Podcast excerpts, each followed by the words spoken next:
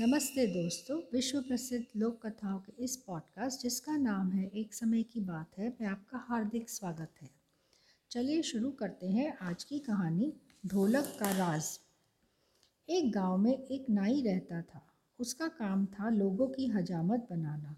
उसकी एक बुरी आदत थी कि उसके पेट में कोई बात पचती नहीं थी। अतः इधर की बातें उधर बताने का उसे शौक था।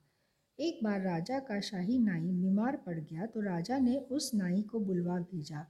राजमहल जाकर नाई राजा के बाल काटने लगा तो उसने देखा कि राजा के कान गधे जैसे हैं, जो कि पगड़ी व राज मुकुट के कारण दिखाई नहीं देते। नाई हजामत करके जाने लगा तो राजा ने नाई को पैसे देकर कहा, यहाँ जो कुछ तुमने देखा है, वह किसी को नहीं बताओगे। मेरे कानों का राज तुमने जान लिया है। यह राज तुमने किसी को भी बताया तो तुम्हें ज़िंदा नहीं रखा जाएगा। तुम्हारी जीप काट दी जाएगी सबसे पहले। यह राज तुमने किसी को भी नहीं बताना है, ये समझ लो। और इसके अलावा तुम्हें कोड़ों से भी सज़ा मिलेगी। लो, राज को राज रखने के लिए यह मोती की माला इनाम में ले जाओ और अपना मुँह बंद रखना। नाई ने निश्चय कर लिया कि राजा के कानों के बारे में किसी को नहीं बताएगा, वरना उसे सज़ा मिलेगी। नाई घर पहुँचा तो बार बार उसके मन करता कि वह राजा के कानों के बारे में अपनी पत्नी को बता दे। परंतु जीप कटने के डर से उसने पत्नी को भी नहीं बताया और रात भर करवटें बदलता रहा। एक दो बार पत्नी ने भी पूछा कि क्यों बेचैन हो? क्या फिर भी वह चुप रहा। अगले दिन वह दुकान पर गया तो उसका मित्र हजामत बनवाने आया। नाई ने सोचा, मित्र को बताने में क्या हर्ष है? फिर याद आया कि राजा ने उसकी जीप कटवा देने की और कोड़ों से पिटवाने की शर्त रखी थी। अतः कुछ न बोला। नाई का मन बेचैन हुआ जा रहा था। वह अपनी बात किसी को बताना चाहता था।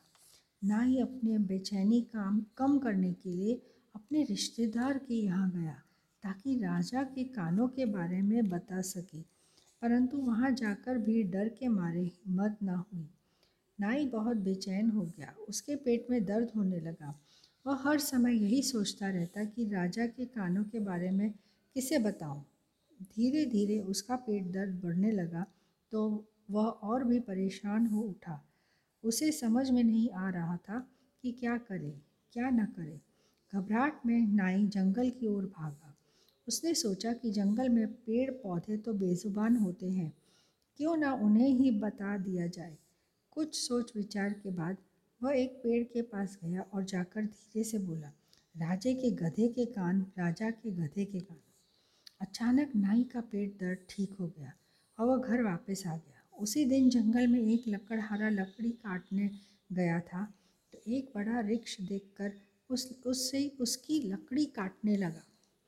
संयोगवश वह वही वृक्ष था जिससे नाई ने अपना राज सुनाया था। उस पेड़ को कट काट कर उसकी ढोलक बनाई गई। ढोलक एक घर में विवाह के अवसर पर बजाई गई तो ठीक से बजने के स्थान पर खास आवाज़ निकल रही थी। लोगों ने सुना, ढोलक बार बार कह रही थी, राजा के गधे के कान, राजा के गधे के कान। पहले तो लोगों को यकीन नहीं हुआ, परंतु बार बार ढोलक यही कहती रही। पूरे गाँव में खबर फैल गई। राजा के गधे के कान। लोग ढोलक का गाना सुनने के लिए उसके किराए पर लेने आते और खूब मज़ाक लेकर सुनते। अब पूरे गाँव में राजा के कानों की चर्चा थी। धीरे धीरे का खबर राजा तक पहुँची। राजा जानता था कि इस नाई के अलावा यह काम किसी का नहीं हो सकता। फिर उसने नाई को बुलवा भेजा। नाई डरता डरता आया।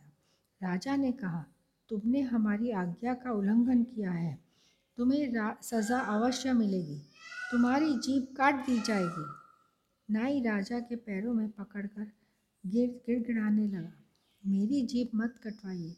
मैंने तो सिर्फ़ पेड़ से कहा था।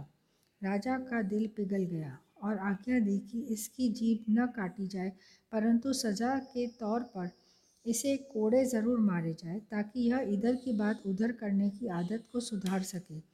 नाई पर जमकर कोड़े बरसाए गए और उसने कसम खाई कि वह कभी भी इधर की बात उधर नहीं करेगा। तो आशा करती हूँ कि आपको यह कहानी अच्छी लगी होगी। फिर मिलेंगे एक नई कहानी के साथ। जल्द ही हैप्पी लिसनिंग